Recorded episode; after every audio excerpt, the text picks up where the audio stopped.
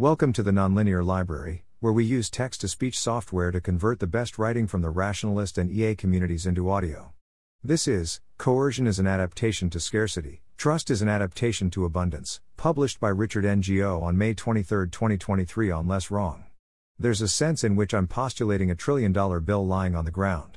If the skills I've talked about so far in this sequence would lead to so much more flourishing, why haven't they become far more common? I've already given a partial answer that our evolutionary environment was much more dangerous than our current environment. But I want to extend this to a more general answer that coercion is an adaptation to scarcity, and that we only very recently left the era in which scarcity was the dominant feature of people's lives. Under conditions of scarcity, you don't have enough slack that you can afford to take risks.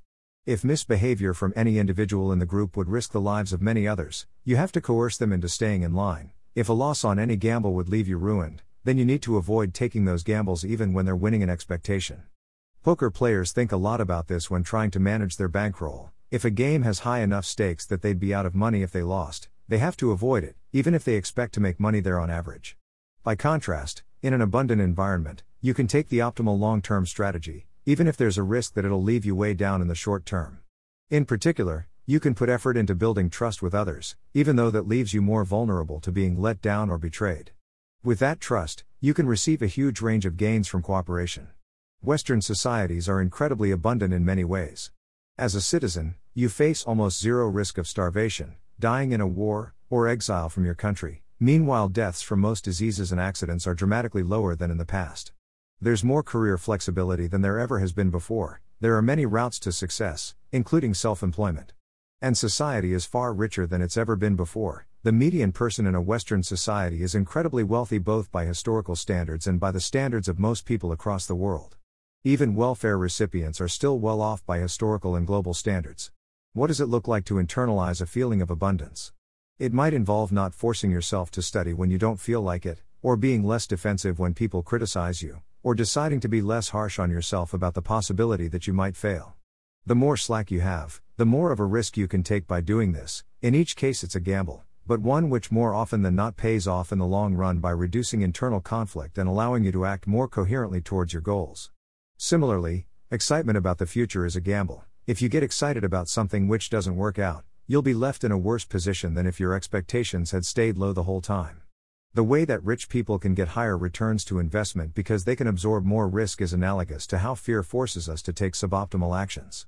What if you think, like I do, that we live at the hinge of history, and our actions could have major effects on the far future, and in particular that there's a significant possibility of existential risk from AGI.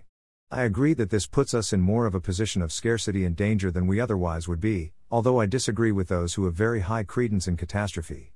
But the more complex the problems we face, the more counterproductive scarcity mindset is. In particular, AGI safety requires creative paradigm shifting research and large scale coordination, those are both hard to achieve from a scarcity mindset. In other words, coercion at a psychological or community level has strongly diminishing marginal returns when dealing with scarcity at a civilizational level. Here's Malcolm Ocean. I recount how in 2019, I heard a podcast where Esther Perel says to a client about his partner who has PTSD flashbacks, You can tell him you are safe now, and I found myself thinking that's not okay. I can't feel that I'm safe in this moment. AI could eat the world, and I'm not doing enough about it. I can't feel safe until we've figured it out. I share how I'd realized that this is an utter confusion that not feeling safe right now, as an embodied sense made of cortisol and adrenaline and muscle tension that arises, is for running away from tigers or towards enemy soldiers, not for tackling complex paradigm transcending technical problems or political problems like AI alignment. Similar reasoning applies to other big problems too. For example, another major source of scarcity is crime. Criminals can still hurt us or kill us no matter how wealthy we are in other ways. But in practice, I think we should usually apply far more of an abundance mindset than we usually do. The character of the bishop in Les Miserables is perhaps the Platonic ideal of extending trust to criminals, responding to Valjean's theft by giving him even more valuables, as pictured below, which is the crucial act that leads Valjean to redemption. This may seem bizarrely naive, but our world is now wealthy enough that we can often afford to carry out comparably trusting strategies, and reap the rewards. For example, the Scandinavian approach of designing comfortable prisons designed for rehabilitation works much better than using them as tools of punishment, which just leads to cycles of crime. Another major type of scarcity that affects most people's lives is social scarcity. But while it's painful to lose the respect of your friends, the world is much bigger than it used to be. It's much easier to find a social circle similar to yourself than it used to be, and it's much easier to discover a new friendship group if your old one rejects you, or even move to a new city or country if you burn ties in your previous scene. Yet our intuitions are still calibrated for an environment where exile means death, hence all the problems I've described in the sequence thus far. Having said all that, there are still cases where scarcity mindset is appropriate. For example, we easily get addicted to games or drugs, so we have to sometimes apply self coercion to avoid getting stuck in those traps. Our lives are too short for us to be able to explore as much as some parts of us would like. We're still vulnerable to accidents as well as physical violence, and for many, the costs of housing and university are prohibitive. Although the growing spread of anti credentialist Silicon Valley culture means there's more abundance with respect to the last than many think. This post was the last in the section on trust. In the next four posts, which I'll upload in a few days, I'll focus on how to cultivate excitement based motivation. IFS may be a useful frame on our minds in significant part because we're in a world of abundance. In scarce environments, it might be best to think of your mind as a hierarchy in which order and discipline are sternly imposed from the top down.